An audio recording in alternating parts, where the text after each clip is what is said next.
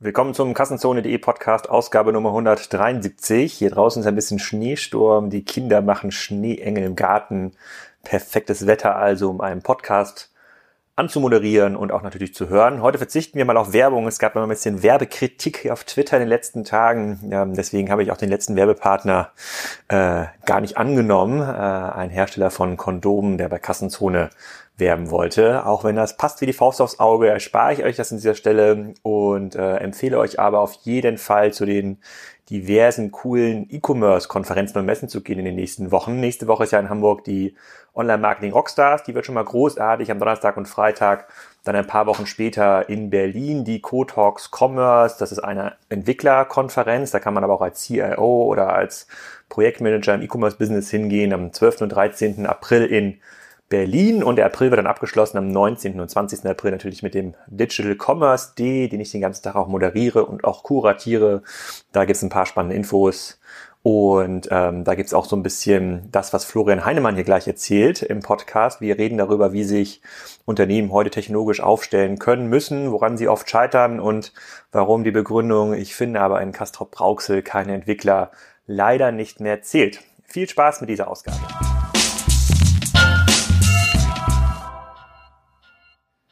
Florian Heinemann, herzlich willkommen zum mittlerweile siebten Kassenzone.de Podcast. Heute zum Thema die Rolle von Technologie bei digitaler Transformation. So ein bisschen äh, nochmal ein Rundumschlag, was haben wir eigentlich in bisherigen Podcasts gelernt und wohin geht die Reise, weil ihr damit relativ stark beschäftigt seid und wir natürlich auch. Aber für diejenigen, die zum ersten Mal dich hier in unserem Podcast hören, unwahrscheinlich, aber es kann neue Hörer geben. Sag doch mal ganz kurz, wer du bist und was du machst.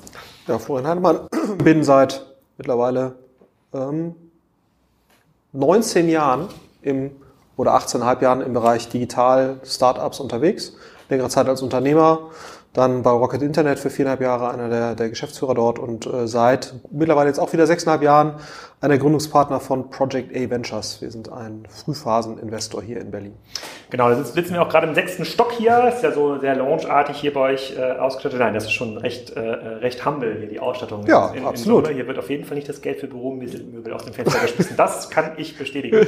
ja. ähm, genau, wir reden jetzt ein bisschen darüber, äh, was, was geschieht gerade bei großen Unternehmen und bei mittelgroßen Unternehmen bei der digitalen Transformation. Und ich würde da gerne mal starten mit der Erkenntnis der letzten Woche.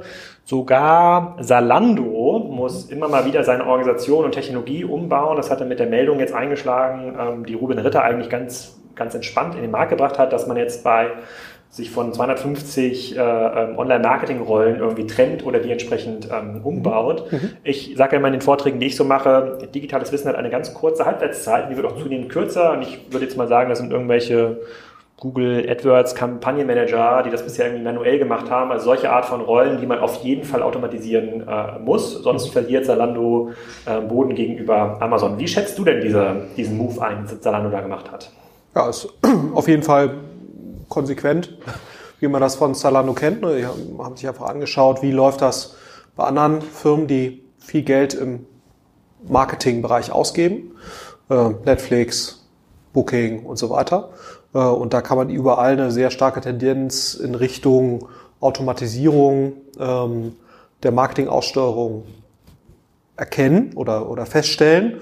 Und ähm, den, den Trend oder sozusagen die Entwicklung läuft Zalando jetzt ein Stück weit auch in, in, in diese Richtung. Und damit, wenn man das konsequent durchdenkt, hat man natürlich auch äh, andere Qualifikationsprofile, die dafür erforderlich sind. Ne? Also Leute, die vielleicht ein Stück weit stärker Technologiekompetenz haben. Und das ist ja eigentlich ganz spannend zu sehen, ne, um diesen Halbwertszeitpunkt zu machen. Also wenn du mal guckst, das Qualifikationsprofil eines Performance-Marketeers in einer digital orientierten Firma hat ja schon sehr, sehr wenig zu tun mit den Leuten, die Marketing bei einem Markenartikler ja. betreiben. Ja. Also auch das ist ja schon eine deutlich technologischere, datengetriebenere Art, sozusagen ans Marketing heranzugehen. Ohne jetzt zu werten, ob das jetzt besser oder schlechter ja. ist.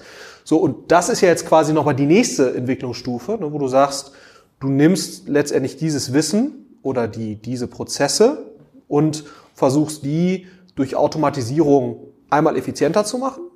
Und sicherlich, und das ist auch nochmal wichtig, es geht nicht nur um Kostenersparnis, sondern da hast du völlig recht, es geht eben auch um eine bessere Qualität von Aussteuerung. Und ich glaube, was man, was man halt natürlich auf der anderen Seite sehen muss, Gleichzeitig hast du natürlich dann durch diesen Move auch eine gewisse Beschränkung von einem Zalando auf weniger Marketingkanäle, ne? weil du ja letztendlich dich nur auf die Dinge dann konzentrieren kannst, die du automatisiert sehr gut ansteuern kannst. Also sprich, alle Kanäle, die irgendwie biddable sind. Also Facebook, die ganze Google-Welt, äh, irgendwelche Affiliates einzeln ansprechen, äh, das, das geht ja natürlich nicht mehr. Also darauf verzichtest du bewusst. Das heißt, du sagst im Prinzip, ich konzentriere mich auf wenige Dinge oder auf die großen Marketingkanäle, die ich automatisiert ansteuern kann und um das zu tun, brauche ich andere, andere Profile, eben eher ITler und eher datengetriebene Leute, eher beim technischen Hintergrund, noch stärker, als das bisher der Fall war. Ja. Aber wie, wie innovativ muss man denn sein? Ich sage immer, dass ähm, die Strategien, mit denen Salando groß geworden ist, äh, mit denen du ja quasi auch so ein bisschen äh, dein Image geprägt hast, also mhm. die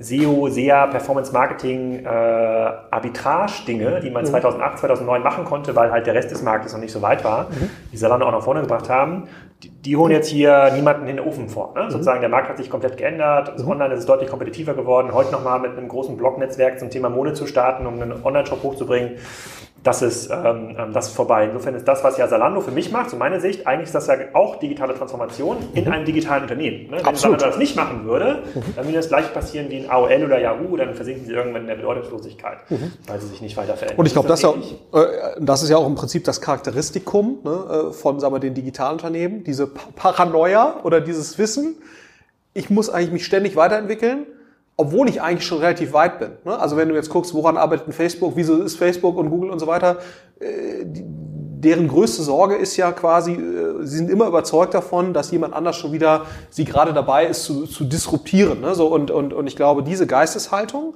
das ist das, was ein Zalando, und ich meine, das ist auch sicherlich das, was ein, was ein Robert Gens auszeichnet, die, der hat mittlerweile eine ähnliche Geisteshaltung entwickelt. Ne? Und auch wenn du, wenn du jetzt mit äh, äh, den Leuten sprichst, die bei Zalando die, die Plattform äh, bauen oder die, die, die Applikation bauen, auch dort das hat ja schon, nachdem meinem Wissensstand, jetzt nichts mehr mit dem zu tun, was 2011 da mal Magento abgelöst hat. Ne? Also davon ist schon wieder sehr, sehr wenig übrig. Und ich glaube, so diese Denke, dass letztendlich die Halbwertszeit von Wissen im digitalen Bereich sich deutlich verkürzt hat und dementsprechend auch der Wert von Code, den ich vor zehn Jahren mal gebaut habe, eigentlich heute nichts mehr damit zu tun hat, was ich mal da reingesteckt habe. Und ich glaube, das ist eine der größten mentalen Probleme von sozusagen äh, eher Firmen, die aus der, aus der nicht digitalen Welt kommen.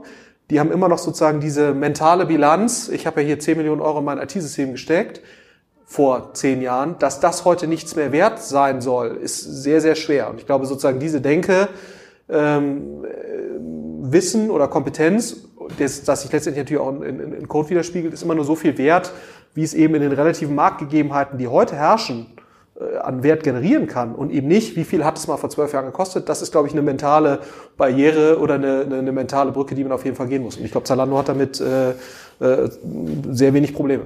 Das heißt, man kann sich quasi von Zalando auch im Bereich digitaler Transformation eine ganze Menge abschauen.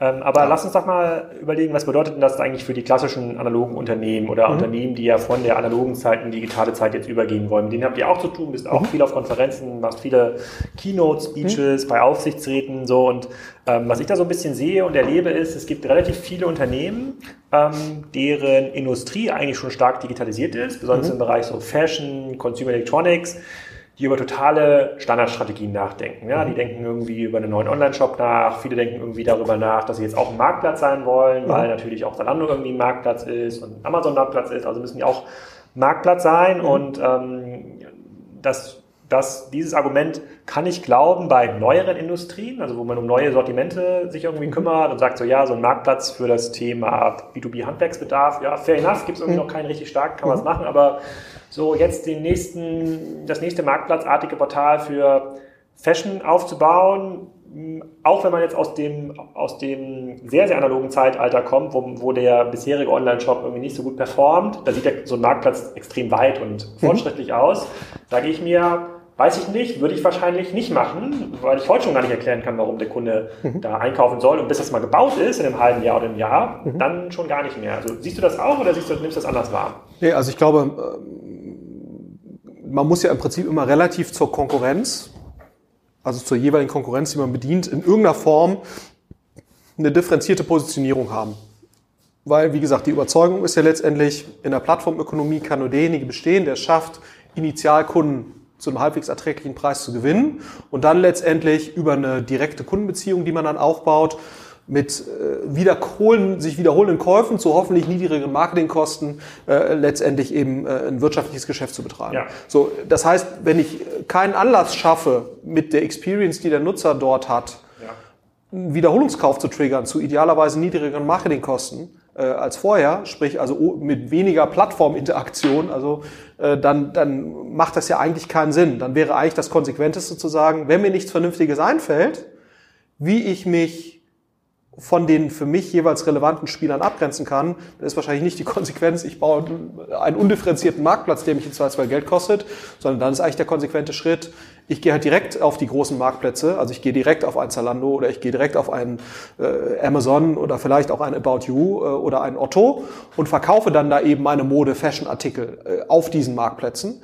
Ähm, äh, weil das ist ja dann eigentlich der konsequente Schritt. Der konsequente Schritt kann ja da nicht sein, ich baue eine undifferenzierte Technologie auf, die eigentlich keine äh, abgegrenzte Kundenexperience liefert, ne? sondern äh, der muss ja eigentlich sein, dann, weil entweder glaube ich, man schafft es eine differenzierte Kundenexperience zu erzeugen, technologisch, produktseitig und so weiter. Oder man ordnet sich im Prinzip in eine Marktplatz, eine bestehende Marktplatzwelt ein mit sehr, sehr geringen Technologiekosten, ne, äh, wo du im Prinzip dann einfach bestehende Marktplätze versuchst mit gutem Inventory zu bedienen. Aber das sind ja eigentlich die beiden Handlungsstrategien. Wobei ich auch da bin ich mittlerweile kritisch und ich mir überlege, so, welche Unternehmen sind heute auf einem Amazon erfolgreich oder ja. vielleicht auf einem eBay erfolgreich. Und dann kann man hier auch in Berlin ja gucken, das sind solche Unternehmen wie, die, wie Jens Basel betreibt mit mhm. KW Commerce. Äh, der Schalltech. Ja, aber mhm. und wenn man sich mal anguckt, was arbeiten da für Menschen bei mhm. Schalltech oder bei KW Commerce, das ist halt schon auch eine ganze Menge, Menge Technologen, ja, sozusagen die Software, die die ja. entwickeln, um herauszufinden, auf welchem Marktplatz, auf welcher Wert, sozusagen auf der Welt, also in welcher Region, mhm. welches Produkt mit welcher Marge zu verkaufen ist, mhm. gematcht mit meinen Produktions- oder Sourcing Capabilities in Asien, so, das ist halt deren Business. Und klar, ja. die werden auch bedroht von einem Wish und von mhm. anderen, aber wenn ich jetzt als undifferenzierter Fashion oder äh, Consumer Electronics, der ist ja im Bereich von, äh, hm. von Jens, ähm, da reingehe als Hama zum Beispiel sage, mhm. am Marktplatz kann ich nicht, so richtig viel Traffic erzeugen kann ich auch nicht und Baking kann ich jetzt auch nicht überzeugen, noch beim Hama-Marktplatz zu verkaufen, mache ich mal Amazon, dann ist es für mich auch technische Kompetenz und mhm. zwar diese Schnittstelle zum Marktplatz so zu beherrschen, dass man in irgendeiner Form ähm, einen Wettbewerbsvorteil hat, dass man ja. schneller herausfinden kann, welches Sortiment gerade sehe, welches Sortiment, welche Kategorie sich gerade entwickelt, wo gibt es irgendwie eine Kategorie, wo nicht so viel Konkurrenz drin ist. Das ist ja alles proprietäres Know-how. So, und dann meine ja. These ist, man kann auch nur noch mit proprietären Strategien, also Dinge, die so ein bisschen neuer sind, die, mhm. äh, ähm, die so ein bisschen mutiger sind, also Test and Learn sind, mhm. kann man es überhaupt schaffen, in diesem Markt zu bestehen. Und mhm. alles andere, Nachbauen von Marktplätzen, Nachbauen von klassischen irgendwie Online-Shops, ein bisschen mobile Shopping-Experience, die man heute noch nicht hat. Also dann, mhm. wenn man es nachbaut, vielleicht in einem halben Jahr oder einem Jahr mhm. an den Markt bringt. Boah, weiß nicht. Ich glaube, das ist halt gedanklich nicht, nicht weit genug. Ja. Was aber dazu führt, strategisch, mhm. und da bin ich mal gespannt, was sagst du denn an den Vorständen, Aufsichtsräten, weil wenn, wenn du sagst, das ist auch deine, deine Sicht, mhm. ähm, dann sagen die ja, ja, Heinemann, haben, haben sie schon recht, ja, mhm. glaube ich ihnen vielleicht sogar, mhm. im Sinne der, der Plattformökonomie-Theoreme, die ja in einschlägigen Blogs hoch und runter diskutiert werden. Mhm. Stimmt das ja, aber was sollen wir tun? Mhm. Ja, äh, also erstmal vielleicht erster Aspekt. Ja, also ich glaube, ganz ohne Technologiekompetenz geht's nicht. Ne? Bloß, dass sich dann sozusagen die Technologie-Efforts von einem KW-Commerce und einem Schalltech weniger auf die User Experience fokussieren, sondern eher darauf, besseres differenziertes Inventory, Produktsortiment, mit effizienteren Prozessen zum Kunden zu kriegen. Ne? Aber eben über bestehende Marktplatzstrukturen. Ne? Also auch da wird die Wertschöpfungskette äh, äh digitalisierter, aber äh, sozusagen äh, eben nicht die User Experience, der, nicht der User Experience Teil, sondern eben der Produktions-, Sourcing, Delivery-Teil, äh, um eben perfekt an Marktplätze anzudocken und zu welchem Preis und so weiter. Ne? Ähm, aber ich glaube, das, das kann ja auch durchaus eine, eine rationale äh, Strategie sein. Also insofern, ja, was tun? Ähm, ich glaube, man muss halt, man, ich glaube, man kommt nicht drum herum, mehr Technologiekompetenz aufzubauen, egal für welche Wertschöpfungskette. Äh, bloß, ich glaube, man muss halt für sich eine klare Entscheidung treffen, worauf fokussiere ich mich? Fokussiere ich mich auf die komplette Kette, also Sourcing und so weiter, plus User Experience. Ne? Aber dann muss ich auch wirklich ernsthafte Technologiekompetenz aufbauen, um eine differenzierte digitale User Experience im Shop oder wie auch immer das dann genau aussehen wird, ne? äh, wo wir im B2B-Bereich einige spannende Sachen sehen, wo es in der Tat aber auch nicht so schwer ist, sich zu differenzieren, weil es noch nicht so viel gibt ne? und wo du natürlich dich leichter damit tust, auch irgendwie dich über Service-Elemente rund um, um, um die Shopping-Experience und so weiter zu differenzieren. Äh, und, und wenn ich das eben nicht kann, dann heißt es aber auch konsequent sein und sagen, okay, ich, also in China siehst du ja immer mehr Hersteller, die quasi komplett auf eigene User Experiences verzichten und sagen, ich ordne mich eben komplett in eine Alibaba, JD, Tmall und so weiter Welt ein ähm, und versuche die möglichst gut zu bespielen mit möglichst guten äh, Produkten, die ich äh, schön datengetrieben weiterentwickle. Und dann ist das eben der Weg. Ne? So, ich glaube nur sozusagen zu sagen, ich bin, was ja ganz lustig ist, du hast ja, ja wir sind ja ein Mittelständler, das können wir uns alles gar nicht leisten. Dann sagst du gut, aber das ist dem Markt ja egal. Ne? So, also der Markt nimmt ja nicht, äh, hat ja, gewährt ja kein äh, Naturschutzgebiet für Mittelständler und kleine Unternehmen. Ne? Also entweder man ist halt kompetitiv oder man ist halt nicht kompetitiv. Und ich glaube, man muss sich halt überlegen, äh, schafft man es, äh, kompetitiv zu sein und, und, und die Strategie dann eben auch entscheidend zu verfolgen. Und ich glaube, ab einem gewissen Ambitionsniveau an Firma muss ich im Prinzip den Weg gehen in eine differenzierte User Experience. Das bedingt aber quasi zwangsläufig den ernsthaften Aufbau von eigener Technologiekompetenz, um eben diese User, User Experience auch wirklich differenziert zu erzeugen. Wenn ich nicht bereit bin, das zu tun, ne, äh, dann wird's halt schwer. Ne? Weil äh, wenn ich sage, ich will das nicht so gerne und ich laufe lieber auf dem Shopify-Shop, dann ist das auch völlig in Ordnung. Aber dann darf ich halt kein hohes Ambitionsniveau haben, ne? sondern da sage ich halt, mein Ambitionsniveau in diesem User Experience Bereich ist eher gering. Das heißt, ich mache vielleicht einen kleinen Shopify-Shop plus irgendwie äh, konzentriere mich auf Marktplätze und versuche eben mich auf dieser Inventory Assortment Seite so aufzustellen, dass ich wiederum die digitalen Möglichkeiten nutze. Ne? Also ich kann ja dann durchaus, ich glaube, das ist etwas, was, was viele noch so ein bisschen außer Acht lassen. Ich kann ja durchaus über Marktplatzstrukturen weltweit, ne, also bestehende Marktplatzstrukturen weltweit, deutlich höhere Umsätze erzielen, als das vor, vor 15, 20 Jahren der Fall war. Äh, weil ich im Prinzip eine Internationalisierung viel leichter mit viel geringeren Fixkosten äh, erzeugen kann. So, das kann ja da durchaus auch eine interessante Strategie sein. Würden wir da als Project A jetzt Geld investieren? Nee, ne, weil es natürlich sehr, sehr schwer ist, äh, sich Oder da. Das ist ein Produktionsskalenwettbewerb dann. Ne? Ich habe genau. heute Morgen in der Bahn, äh, habe ich äh, meinem, meinem Bahnmitfahrer gezeigt, äh, was ich gerade so bei Wish ausprobiere, dieser mhm. Shopping-App da, die jetzt irgendwie ein paar Millionen Pakete pro Tag mhm. durch die Welt schickt. Ja? Und ähm, da gucke ich mir so ein bisschen die Consumer Electronic-Bereiche mhm. an und da gibt es halt solche so kleine Camcorder. Ja? Mhm. So einen kleinen Camcorder, 16, 20 Megapixel inklusive SD-Karte. Ähm, was glaubst du, kostet so einer auf Wish.com? Ich weiß nicht, ob du Wish-Nutzer bist, aber was wäre so deine, was wäre so ein Preisgefühl, so ein klein, ganz normaler Camcorder, der jetzt auch bei einem Medimax im Regal liegen könnte, sozusagen unterste Preiskategorie?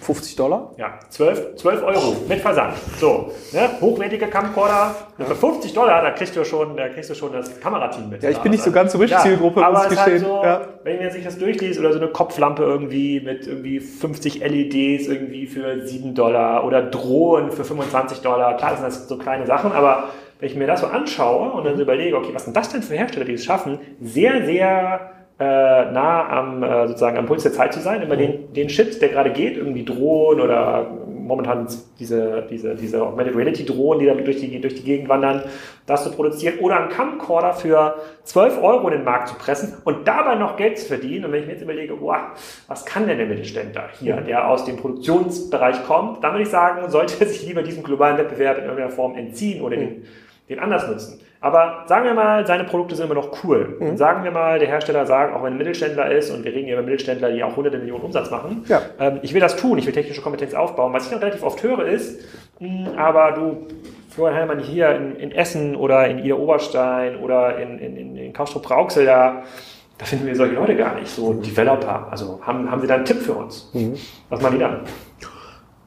Also klar ist es leichter, initial Leute nach Berlin zu bewegen oder nach München. Aber ich glaube, wenn man Leute, wenn man, also meine Erfahrung ist zumindest die, und das sehen wir auch, ich meine, wir sind ja auch an diversen Sachen beteiligt, auch gerade im PE-Bereich, die sitzen in der Nähe von Fulda oder die sitzen eine Stunde von Nürnberg. Und die finden auch Leute, ja, so. Weil es ja aus diversen Gründen Personen gibt, die dort gerne sein wollen. Ne? Und ich glaube, wenn man die dann einmal hat, hat man auch den riesen Vorteil, man kriegt eben nicht pro Woche eine LinkedIn-Anfrage, ob man nicht gerne äh, 10.000 Euro mehr verdienen möchte bei der Firma äh, eins weiter, sondern, äh, ne, äh, sondern äh, dort ist man dann vielleicht derjenige, äh, äh, der den attraktivsten Arbeitsplatz bietet. Und ich, und ich sehe das, ja, es ist initial schwieriger, aber ich glaube, man hat eine deutlich bessere Chance, die Leute zu halten. Und ich glaube, wenn man ein Setup schafft, was attraktiv ist, mit einem sehr, sehr guten CTO-Architekten oben drüber, dann, äh, der auf sehr interessanten Technologien arbeitet, dann schafft man es auch Mitarbeiter dafür zu gewinnen. Ne? Und man darf auch eines habe ich vergessen, äh, klar, wenn du auf Stepstone eine Anzeige schaltest, dann ist das vielleicht jetzt nicht so die Art und Weise, wie man das hinbekommt. Aber wenn du moderne Recruiting-Methoden für Developer entwickelst und auch im Ausland suchst. Und ich meine, wir haben hier Leute äh, mittlerweile aus Griechenland und aus Rumänien und aus der Ukraine und so weiter. Ich glaube, für diese Leute kommen auch zu einem Mittelständler äh, in Essen. Ja? Also äh, wenn man wenn man ja wenn das, äh, wenn das Ambitionsniveau groß genug ist, wenn absolut. der Mittelständler in Essen sagt, ich äh, will hier sozusagen bei Shopify Shop ein bisschen aufbauen brauche noch zwei Developer und hier Evgeni, du aus Kiew, willst du nicht mal kommen und willst es irgendwie pflegen, dann sagt er sich auch nur, pass mal auf, ich arbeite hier gerade für Facebook oder Microsoft, immer tausend spannende Projekte und ja, ja auch vierfaches Gehalt in Fulda, das ist jetzt nicht irgendwie so das, der Unterschied. Also ich glaube, da auch da steigt das Niveau natürlich auch. Absolut. Aber ich glaube, wenn man das, wenn man das vernünftig angeht und sozusagen eine Person ist ja so, wie es immer ist. Ne? Wenn du sozusagen die entsprechende Person oben drüber hast, die quasi der Architekt dieser Initiative ist von technologischer Seite und diese Person weiß, was man zu tun hat, dann die entsprechenden Leute nachzuziehen, die wiederum für diese Person arbeiten wollen oder mit dieser Person arbeiten wollen, das ist, glaube ich, nicht so das große Problem. Ich glaube, man muss halt wirklich es schaffen, ein attraktives Initialsetting zu kreieren und dann kommt auch der Rest hinterher. Und ich glaube auch, dass das für Städte wie Essen gilt und es gilt auch für ländliche Regionen. Ne? Wie gesagt, es hat eine Menge Vorteile, äh, auch dort zu, leben. Es gibt eine Reihe von Leuten, die das durchaus spannend finden. Und ja, es ist vielleicht nicht ganz so leicht, äh, aber ich glaube auf jeden Fall, dass das geht. Wenn, ja, das, wenn, das, wenn das Setting stimmt äh, und die Geisteshaltung stimmt und die Freiheitsgrade für diese Personen stimmt, dann geht das. Ja, und fairerweise kommt da das Argument mit dem Halbwert, mit der Halbwertszeit vom Wissen ja wieder zum Tragen. Und natürlich kann man auch in Essen oder in Fulda sozusagen sich selber relativ gut als Entwickler ausbilden oder Absolut. an großen Projekten auch weltweit mitarbeiten, wenn man das irgendwo aus der Wüste in Ägypten kann. So, ja. und da ist jetzt quasi der, der Developer, der C-Sharp oder irgendwie große Java-Projekte hier in der Jahrtausendwende gemacht hat in Berlin und Hamburg, ist auch nicht im Vorteil. Also man kann da schon eine ganze Menge machen. Und fairerweise ist ja auch der die teilweise sozusagen prekären Jobsituationen in, äh, in einigen Branchen führen ja dazu, dass es immer mehr Leute gibt, die sich diesen Technologien auch zuwenden. Ja. Was so ein bisschen auch zu der Frage führt, ähm, wenn man als Mittelständler oder als Großkonzern jetzt überlegt, wegzukommen von dieser Cost-Center-Perspektive aus der IT und mhm. zu sagen, es muss möglichst billig sein, möglichst standardisiert, möglichst Cloud, ich will nichts damit zu tun haben und sagt, hey, die Dinge, die für mich unternehmenskritisch sind nach vorne in meinem mhm. Geschäftsmodell, die will ich jetzt auch, ähm, die will ich jetzt auch selber machen. Was, was ist denn so aus deiner Sicht unternehmenskritisch. Ich, ich aus der Spiker-Perspektive sage immer, naja, das, was du in SAP hast, ja, wo, hast, wo, du ja jedes Jahr Millionen für zahlst, das ist gar nicht unternehmenskritisch, das mhm. kann ja eigentlich in der Cloud sein. Das, ja. sind Standard, das sind ja wirklich Standardprozesse. Mhm. Aber alles, was zum Kunden hin passiert, mit dem du dich irgendwie vom Wettbewerb unterscheiden willst, das mhm. muss Zumindest brauchst du dort technologische Ownership. So, wie, wie guckst du denn auf den Markt? Ja, also ich glaube, wenn du, ich meine, genau wie wir es gerade, glaube ich, beschrieben haben. Ne? Ich meine, die, die Ausgangsfrage ist ja quasi, was ist deine Strategie mhm. in der Plattform Ökonomie. Und wenn dann eine Strategie ist, ich will mich hier platzieren über eine spezifischere für meinen Geschäftsbereich oder mein Geschäftsmodell spezifischere User Experience, die quasi überlegene User Experience oder Kundenerfahrung ermöglicht, dann ist das das, wo ich technologische Ownership aufbauen muss.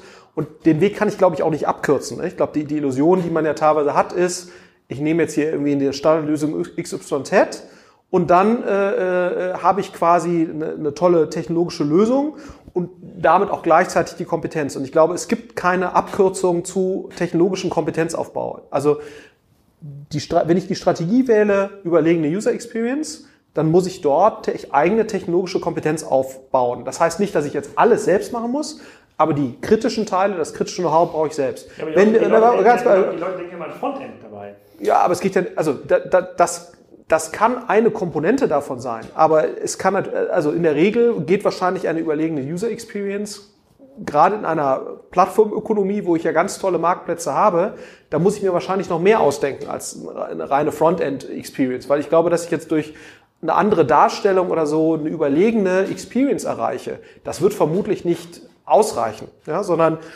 da muss ich schon tiefer gehen in die eigenen Unternehmensprozesse und mir überlegen, wie kann ich das jetzt, weil ich mich nur auf dieses eine Geschäftsmodell konzentriere oder nur auf diese eigene Produktkategorie oder nur auf diese Kategorie von Services, weil ich genau das mache, habe ich eben eine Differenzierungsmöglichkeit, die die Marktplätze, weil sie ja eben eine breite Kategorie und eine breite, äh, breite Vielfalt von Kategorien, eine breite Vielfalt von, äh, von Usern abdecken müssen, die die eben nicht erreichen können. Ne? Aber und, und das geht wahrscheinlich über eine reine Frontend-Differenzierung hinaus. So und und wenn dem so ist, dann muss ich natürlich auch dort die Kompetenz aufbauen. Und wenn es eben die, wenn es eben ist, dass ich sage, ich finde da nichts, dann wäre eben die Konsequenz, wie wir es gerade beschrieben haben, äh, KW-Commerce, Schalltech. Das heißt, ich äh, konzentriere meine technologischen Investments darauf, eben in anderen Bereichen der Wertschöpfungskette, nämlich Sourcing, Produkterstellung, Pricing und so weiter, äh, Anbindung an die Marktplätze und eben überlegene Strategien, um dort besser präsent zu sein aber eben keine eigene Frontend-Infrastruktur aufzubauen, dann muss ich eben da meine technologischen Investments konzentrieren. Ich glaube, wichtig ist einfach nur, dass man klar hat, wo ist meine strategische Differenzierung? Hält die? Und dann dort äh, konsequent Technologie aufzubauen. Ich glaube, dass äh, Technologiekompetenz aufzubauen, in-house. Dass man es schafft, indem man auf Drittlösungen setzt, von denen man selbst keine Ahnung hat, dass die für einen die überlegene Standard-Experience, äh, dass die für einen die überlegene User-Experience erzeugen. Wie soll das gehen? Ne? Also sozusagen, äh, das wäre, würde mich jetzt sehr, sehr wundern. Und ich glaube, das ist zwar nervig, ne? äh, man muss natürlich eigene äh, Kompetenz aufbauen, äh, aber ich glaube, wenn das Ambitionsniveau so ist, äh, dass man da eine gewisse Größenordnung erreichen will, dann kommt man darum eben nicht herum. Ja? So. Und siehst du Unternehmen oder hast du Beispiele, wo du sagst, so die machen das besonders gut oder hier gibt es Unternehmen, die haben jetzt eigentlich mehrfach gezeigt, dass so eine sozusagen eine Standardstrategie oder so eine Cost-Center-Perspektive extrem kritisch und schwierig ist? will jetzt auch niemanden irgendwie anschwärzen. Ja, du, hast, du kommst einfach zu viel rum. Du hast einfach schon, du kennst zu viele, du kennst zu viele, ähm, äh, zu viele Unternehmen. Vielleicht kann man ja irgendwie Unternehmen ähm, im, im Ausland nehmen. Was mich halt immer, was mich halt immer, ähm, ich zeige immer in diesen Vorträgen, ähm, äh, wenn ich was zum Thema E-Commerce erzähle, zeige ich halt immer, schaut mal, das ist das Wachstum von ähm, Amazon. Mhm. Überproportional und ist jetzt mittlerweile auf der Basis, äh, ich habe das mal ausgerechnet, Amazon wächst pro Tag weltweit zwischen 150 und 200 Millionen Dollar. Das Wachstum pro Tag, ist nicht der Umsatz pro Tag. In Deutschland 15 bis 20 Millionen Dollar. Mhm. Also jeden Tag stirbt in Deutschland eine Einkaufsstraße durch den Umsatz, der dort verloren geht. Mhm. So, und ähm, jetzt halt, wenn man jetzt mal dagegen hält, quasi alle analogen Geschäftsmodelle, also alle mhm. Geschäftsmodelle mit einer analogen DNA, Handelsgeschäftsmodelle, also so Macy's, ein Best Buy, ein Sears, ein ähm, Office Depot und andere, dann zeigt sich im Vergleich zu Amazon, dass es keiner geschafft hat, nennenswert Umsätze zu erzeugen. Alle haben ja auf so, ähm, haben ja immer auf das Thema IT geguckt, äh, wie so ein Cost Center. Ja, USA absolut. natürlich ganz Thema, ist halt viel ADG, Oracle, IBM, mittlerweile Hybris Demandware, aber keines dieser Unternehmen, die auf so eine Technologie gesetzt haben, haben es irgendwann geschafft, äh, Marktanteile abzunehmen. So ein bisschen ja. geschafft hat es halt ein ASOS, was ja dann von Amazon ähm, auch gekauft wurde, ähm, aber auch die Unternehmen, die in den letzten Jahren... Zappos meinst du? Ähm, Nee, ja, Seppos, ja, hast recht, Seppos, genau. Weil ASOS ist ja. Nee, ja. stimmt, das wurde noch, noch nicht gekauft. so. Nein, genau. Der ich, glaube, ich, ich, glaube, Wayfair, Wayfair ist, glaube ich, der nächste, das, nächste Projekt von Amazon. Mhm. Ähm, das ist, glaube ich, der größere Markt. Aber die wurden dann so ein bisschen gekauft, weil die im Bereich Fashion irgendwie ein bisschen was selber gebaut hatten und die wachsen da ja auch noch relativ stark. So im Vergleich zum gesamten Amazon-Umsatz ist es unbedeutend, die paar mhm. Milliarden, die Seppos macht. Mhm. Ähm, aber das ist für mich immer so ein bisschen eine Indikation. Ich sage, okay, guck mal, da sind jetzt, haben jetzt hunderte großer Unternehmen weltweit mhm. mit riesigen Business Development und Tech-Abteilungen. Die haben jetzt ähm, immer wieder versucht, mit, äh, mit, mit Standardtechnologie, mit Standardvorgehensweisen, also IT auslagern, das irgendjemanden machen lassen, so ein bisschen das Frontend anpinseln, versucht gegen in der Plattformökonomie ähm, anzukämpfen. Und keiner hat es geschafft. Und das kann ja nicht daran liegen, dass alle dumm waren. Also dass ja diese diese Kausalkette, die wäre ja ziemlich, die wäre ziemlich arrogant. Mhm. So gucke ich quasi auf den Markt und sage mir, okay, mhm. was ein paar Unternehmen jetzt wie so einen Sears, ich weiß gar nicht, was man das in Deutschland vergleichen kann mit dieser Mischung aus Metro, Plaza, Rewe, also einfach mhm. so ein großer Big Box Markt, die ja. sind natürlich raus, die haben, mhm. die bauen jetzt quasi nur noch Filialen ab, aber klar so ein Walmart, klar so ein Best Buy noch, äh, äh, noch Möglichkeiten, ähm, aber es ist halt fernab des klassischen Handelsgeschäftes. Das ist so ein bisschen mein Tenor, den ich dabei habe. Diskutierst du sowas? Also wenn du in solchen Vorträgen bist oder in solchen, du wirst ja auch viel eingeladen von Family Offices, diskutierst du das, dass das bisherige Geschäft sich schon stark ändern muss und nicht ändern im Sinne von eine schönere Webseite, sondern mhm. tatsächlich neue Erlösströme? Absolut. Also äh, aus mehreren Dimensionen. Ne? Also einmal aus dieser Dimension, wenn du gegen die Marktplätze, also gegen, insbesondere gegen Amazon konkurrierst und Amazon hat nicht nur einen Erlösstrom namens Handel, sondern diverse andere Erlösströme, äh, insbesondere AWS, die noch deutlich attraktiver sind, die es ihnen ermöglicht, quasi ein quasi defizitäres Handelsgeschäft zu betreiben. Ne? Und Amazon hat auch noch niedrigere Marketingkosten als ihr, weil sie es sozusagen schaffen, über Prime und so weiter Kunden zu, niedrig, äh, zu einer sehr hohen Wiederholungskaufquote zu niedrigen Marketingkosten zu, zu drängen. Dann bist du ja quasi gezwungen, ne? bist du ja quasi gezwungen, äh, dein Handel, äh, die Profitabilität deines Handelsgeschäfts zu unterstützen mit äh, anderen äh, Aktivitäten wie Services, Events oder was auch immer es sein mag. Ne? Das heißt also einfach die, die Digitalisierung des bestehenden Geschäftsmodells, das gegen ein Amazon zu stellen und selbst das gegen ein Zalando zu stellen, kann gar nicht funktionieren, selbst wenn du die gleiche Umsatzmenge hättest, ne? also äh, und angenommen die gleichen Einkaufskonditionen, weil es dir ja nicht gelingt, äh, quasi eine ähnliche Marge äh, zu erzeugen wie eben Amazon über die multiplen Erlösströme. Und alleine aus dieser Überlegung der Du brauchst eigentlich multiple Erlösströme, wenn du da irgendwie mitmachen willst. Daraus ergibt sich ja quasi schon, okay, wie kann ich mein Geschäftsmodell so weiterentwickeln, dass da eben idealerweise mehrere Erlösströme stehen? Ne? Äh, oder äh, wie kann ich sozusagen auch, äh, das wäre natürlich eine andere Alternative, wie kann ich ähm, ein Eigenmarkengeschäft entwickeln oder wie kann ich ein herstellerartiges Geschäft entwickeln, was es mir ermöglicht, auch auf den Marktplätzen mitzuspielen. Ne? Äh, so, das wäre wäre eine andere Möglichkeit. Absolut, nee, das ist, äh, ist, ist auf jeden Fall ein Thema und ich glaube, in der Konsequenz ist das vielen nicht so klar. Okay, aber lass doch mal sozusagen, äh, der eine oder andere Kritiker des Podcasts sagt ja mal, ja, das ist ja einfach da so schlau daherzureden in Berlin und dass ja, wir hier so Geld ausgeben und sowas. Und es ist auch so, ist total ja, einfach. Das ist total einfach. Ist ja, ähm, aber Kritiker haben recht, doch, wie immer. Ist, äh, aber lass das mal versuchen sozusagen zu spezifizieren. Lass uns doch mal, über, lass uns doch mal überlegen, was das für ein Unternehmen konkret bedeutet. Vielleicht, ich überlege mal eins, mit dem wir noch nicht so viel zu tun. Vielleicht nehmen wir mal so einen, so einen Stiftehersteller. Also, äh, Nein, überleg doch mal. Also, habt, ihr, habt ihr Beziehung zum Edding? Äh, Weißt du nicht genau? Ja. Äh, aber, aber irgendein, irgendein, der sowas. Der ja, sowas aber was ich finde, sehr schönes Beispiel für, für ein potenziell differenziertes Geschäftsmodell ist aus meiner Sicht Sportcheck. Ja. Ne? Wieso? Weil du hast ein Retail-Sportgeschäft mit der Möglichkeit, sehr schön auch Eigenmarken zu platzieren, die Marge hochzubringen und so weiter. Ne? Du hast, ja. die, du hast die Möglichkeit. Und ein relativ sozusagen positiv besetztes Brand sogar. Absolut. Und du hast die Möglichkeit, das mhm. zu kombinieren mit Service. Ne? Ja bei diversen Sportarten brauchst du Serviceberatung, ob es vom Schlägerbespann über Skier oder sonst irgendwas ist. Das heißt, du kannst Dinge viel spezifischer in der Kundenexperience machen, Laufschuhtests oder weiß der Teufel was alles. Das heißt, du bist in der Lage, auch die Fläche, die du hast, die Retail-Fläche, ne, und das, das ist ja auch nochmal schön, du hast Experience-Räume, also Shops, wo du, wo du Experience erzeugen kannst, was ein Amazon so nicht erzeugen kann, was auch ein Zalando so erstmal nicht erzeugen kann. Zumindest nicht so einfach. Und du hast noch ein Eventgeschäft,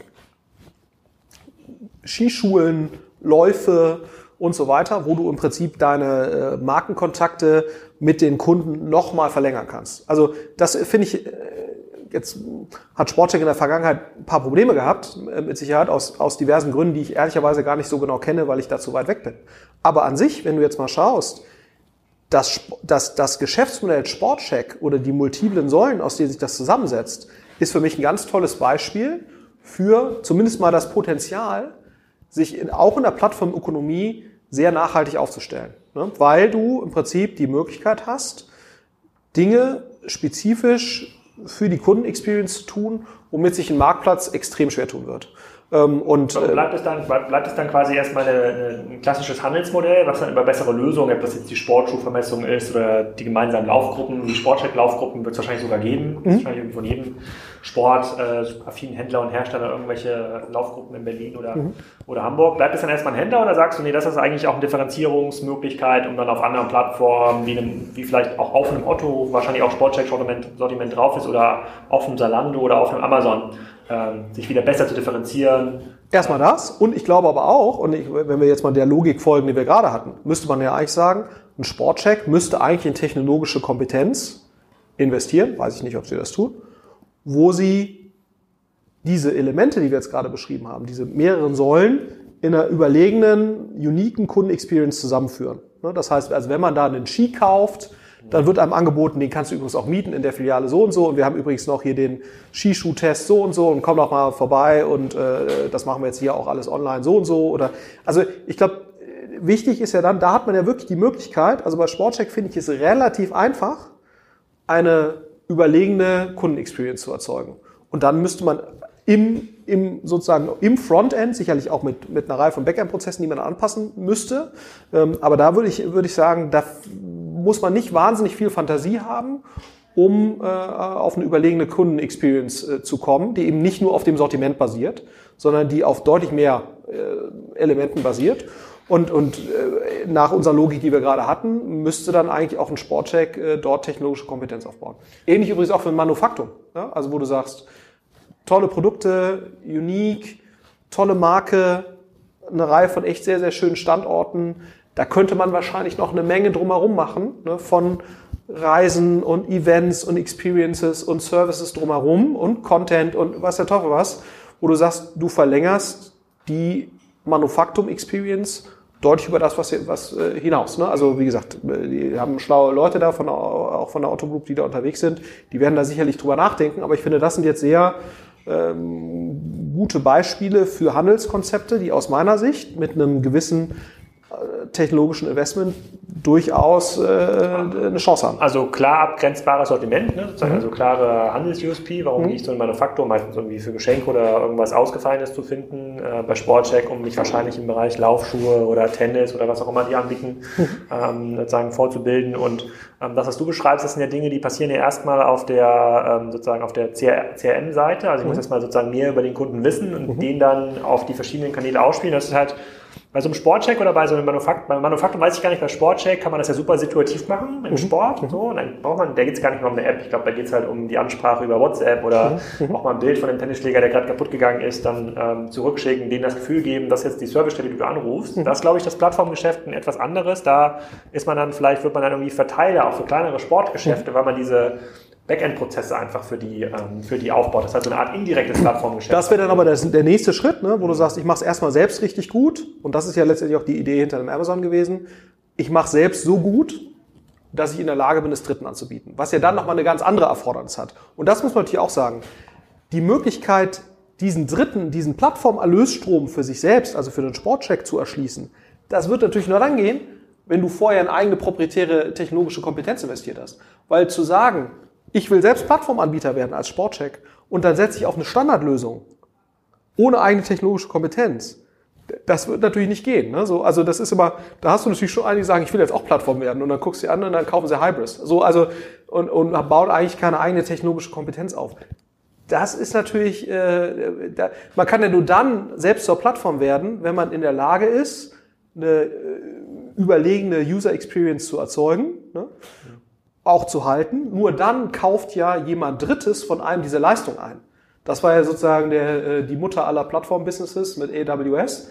Wieso haben die Leute AWS gekauft von Amazon? Weil Amazon das für sich selbst erstmal sehr, sehr gut entwickelt hat und dann Kostenvorteile hatte, die für andere sehr schwer zu schlagen waren. So, und, und dann sind eben auch Dritte darauf aufgesprungen. Aber das ist natürlich nochmal eine ganz andere Anforderung. Das darf man sich auch mal nicht, darf man auch mal nicht äh, verkennen. Etwas für sich selbst richtig gut zu bauen, ist schon mal nicht so einfach. Da brauchst du schon erheblich Kompetenz.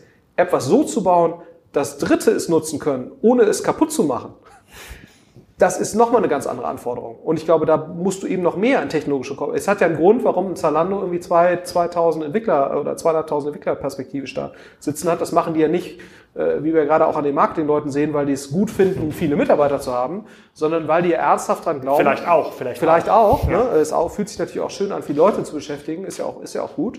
Äh, erstmal gesellschaftlich, aber die machen das ja äh, rein deshalb, weil sie fest davon überzeugt sind, dass sie das in die Lage versetzt, Plattform-Services für Dritte anzubieten.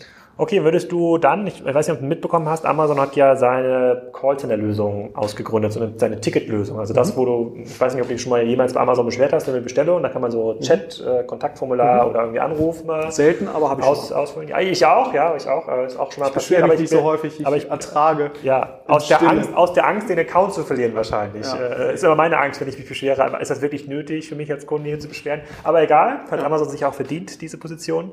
Ähm, aber die haben jetzt zum Beispiel diese Lösung, äh, dieses Ticketmanagement, diese Callcenter-Lösung, haben sie nicht ausgegründet. Die haben gesagt, so, wir machen das jetzt hier so viel, wir haben so viele Calls, wir handeln das hier für so viele Leute, mhm. ähm, das könnte für uns auch eine Plattformlösung sein. Würdest du sagen, ja, das könnte sich dann so ein Mittelständler, so ein Sportcheck auch mal angucken und sagen, als, als alternative Lösung? Absolut. Also ich glaube, sowas, sowas schon oder ein Ticketing-System. Ne? Also jetzt ein Zendesk zu nutzen, äh, beispielsweise, das, das kann man auf jeden Fall machen. Ne? Also ich glaube, es ist, glaube ich, total wichtig, gerade wenn man Mittelständler ist oder begrenzte Ressourcen hat, die technologischen Efforts auf die differenzierenden Elemente zu konzentrieren. Das ist ja sozusagen unsere Kernbotschaft oder meine Kernbotschaft und ich vermute deine auch. Das ist ja sozusagen das, was man sich äh, vornehmen sollte. Und, und da jetzt irgendwie anzufangen, eine, eine Callcenter-Lösung zu bauen, eine eigene, das macht ja nur dann Sinn, wenn man fest davon überzeugt ist, dass man das dann auch besser hinbekommt, als die Amazon-Lösung wäre. Ne? Ähm, und, und das in einem Bereich, wo man sagt, ja, also wenn das eine gute Lösung ist, wie wichtig ist da eine differenzierte User Experience? Ne? Äh, so, und ich glaube, das, das ist nochmal ganz wichtig, wenn man eben begrenzte Ressourcen hat, Konzentration, also erst die Strategiefrage stellen, wie will ich mich differenzieren und dann in dem Differenzierungselement technologisch in eigene Ressourcen investieren. Ja, nee, also was, was wir sagen, ist ja im Wesentlichen, pass mal auf, wie, niemand weiß, wie und wo der Kunde morgen irgendwie einkauft mhm. oder seine Transaktionen irgendwie ähm, erzeugt. Du weißt das nicht, das Unternehmen weiß es nicht, wir wissen es nicht, den Kunden kannst du auch nicht fragen, der mhm. weiß es auch nicht. So die einzige Möglichkeit, sich in diesem Umfeld ähm, schlau aufzustellen, dass man morgen noch dabei ist, ist es technologische Kompetenz anzueignen, weil die meisten Dinge, die man macht und Vorhalt als Unternehmen heute, im Handel, Hersteller, Pharmaunternehmen, sind halt Softwareprojekte. Mhm. So, es wird immer, also die Bordentscheidungen sind 90 Prozent resultieren in einem Softwareprojekt. Also mhm. irgendwas muss gebaut werden, irgendein Update muss eingeführt werden. So. Heißt also, man muss das irgendwie ownen, diese mhm. Technologie. Aber ich versuche das mal so ein bisschen zu capturen, was wir hier äh, besprochen haben. Wir sagen auf der einen Seite, ähm, Zalando hat jetzt durch, also sozusagen auch durch, durch den Wechsel im Bereich der ähm, der, der Marketing-Person, äh, also durch so ein bisschen Umschiften weg von manueller Bearbeitung hin so ein bisschen mehr Automatismen. Das ist eigentlich digitale Transformation in einem rein digitalen Unternehmen. Ist mhm. auch ganz mal spannend, also sich das komplett wertungsfrei mal anzuschauen mhm. und nicht immer rumzumeckern, dass du auch jetzt nur Leute entlässt und mhm. hier Venture Capital finanziert, bla bla bla, mhm. was auch fairerweise nicht mehr stimmt. So, ja. das zweite ist, die Halbwertszeit von klassischen ähm, Unternehmensstrategien, Shop-Marktplatz sind auch extrem kurz oder man muss da sehr, sehr vorsichtig drauf schauen und in Umfeldern, wo es heute schon dominierenden Marktplatz gibt, Fashion oder was auch immer, braucht man jetzt nicht den nächsten Fashion-Marktplatz äh, ähm, ähm, zu bauen. Und äh, es führt aus deiner Sicht relativ wenig da äh, drumherum. Entweder man gibt sich in einer Plattformökonomie den Plattform hin, mhm. dann braucht man wahrscheinlich auch, zumindest auf dem Thema User Experience, E-Commerce, keine technische Kompetenz, da braucht man eher technische Kompetenz in der Produktion, also muss mhm. Fabriken effizienter steuern können als der Wettbewerb, mhm. damit diese kleinen Drohnen irgendwie. Und auch das kann alles andere als irrelevant sein. Ne? Das darf man, mhm. also ich glaube, das ist immer so ein bisschen das, was wir, äh, auch das kann eine valide Differenzierung sein. Kann total valide sein. Wenn man aber sagt, nee, ich bin jetzt hier nicht der sozusagen Produktionsweltmeister, ich, ich möchte im Grunde genommen den Kundenzugang behalten und möchte auch dort mich weiterentwickeln und, und iterieren und vielleicht auch mal irgendwann Plattform werden, who knows, mhm dann muss man technische Kompetenz aufbauen, auch in Fulda, Essen, Karlsruhe, ohne jetzt da Kiel, ich sag mal Kiel, da komme ich ja, her, also kann ich auch da kannst, Kiel, die kannst die, du beleidigen. Ja. Die kann ich auch sozusagen offen beleidigen. Äh, auch dort gibt es Developer ähm, und äh, Product Owner ist ja in der Regel eher so die, die kritische Ressource, die es äh, wenig gibt, mit dem man das äh, bauen kann. Und was ich gemerkt habe auf jeden Fall, wir sollten auf jeden Fall den WhatsApp-Channel von Kassenzone befragen. Wir nehmen uns beim nächsten Mal, wir sprechen ja bestimmt wieder ein paar Wochen äh, in Ausgabe 8 zusammen, wir sollten beim nächsten Mal einfach mal uns die technischen und auch die äh, äh, Geschäftsmodellstrategien von ein paar Unternehmen einfach mal anschauen und ja. überlegen, wer hat das irgendwie gut gemacht, wie mhm. bewerten ja. wir das, wer hat das vielleicht nicht so gut gemacht. Ich glaube, wir müssen die ausklammern, mit denen wir direkt in Verbindung steht. Das, das wird bei euch äh, äh wahrscheinlich ähm, Otto sein. Das mhm. fragen sich zwar viele, aber die, bei der einen oder anderen kann man da, glaube ich, mal genauer hinschauen und dort auch ähm, ähm, um das ganze Thema digitale Transformation, technische Ownership mal so eine kleine, sozusagen ein kleines Q&A aufbauen. Das wird auf jeden Fall ganz spannend. Machen wir. Sehr gut, dann äh, sind wir schon am Ende dieses Podcasts angekommen. Der Inlandsflug ist zu Ende. Wenn ich hier auf meine Uhr schaue, ja, die Leute sind schon im Landeanflug und werden schon angestupst von der Stewardess. Äh, ich glaube, dieser, diese Folge unterstützt ähm, als Sponsor Vodafone. Ich bin mir nicht ganz sicher, aber wir danken schon mal Vodafone. Super. Vorab, ganz tolles, ich habe auch ganz tolles äh, Netz. Vodafone, Vodafone Netz? Ja, ja. Das Bestes Netz ever. Traum. Und, und, und, super fair Immer Preis. 4G, sag ich ja, mal. Immer, ja. Immer. Äh, was ist denn 3G? Ja. Ähm, vielen Dank, bis zur nächsten Ausgabe ähm, und dann genießen wir den Feierabend. In diesem Sinne, macht's gut. Wenn euch das gefallen hat, bewertet bitte den Podcast auf iTunes, auf Soundcloud, auf Spotify. Ihr könnt auch das Amazon-Buch bewerten. Gebt ein bisschen was zurück, weil mehr Bewertung bedeutet mehr Leser und Hörer. Mehr Leser und Hörer bedeutet potenziell höhere Podcast-Einnahmen. Dann kann ich mir auch mal so einen Pro-Account von SimilarWeb leisten. Die kosten so 1000 Dollar im Monat. Da brauche ich aber noch eins, zwei Sponsoren. Ähm, aber gebt ein bisschen was zurück, wenn ihr mögt, wenn euch das gefallen hat. Der nächste Podcast ist in Planung. Der ist mit Christoph Gerber und äh, der ist auch schon fast im Kasten. Jetzt aber erstmal schönes Wochenende.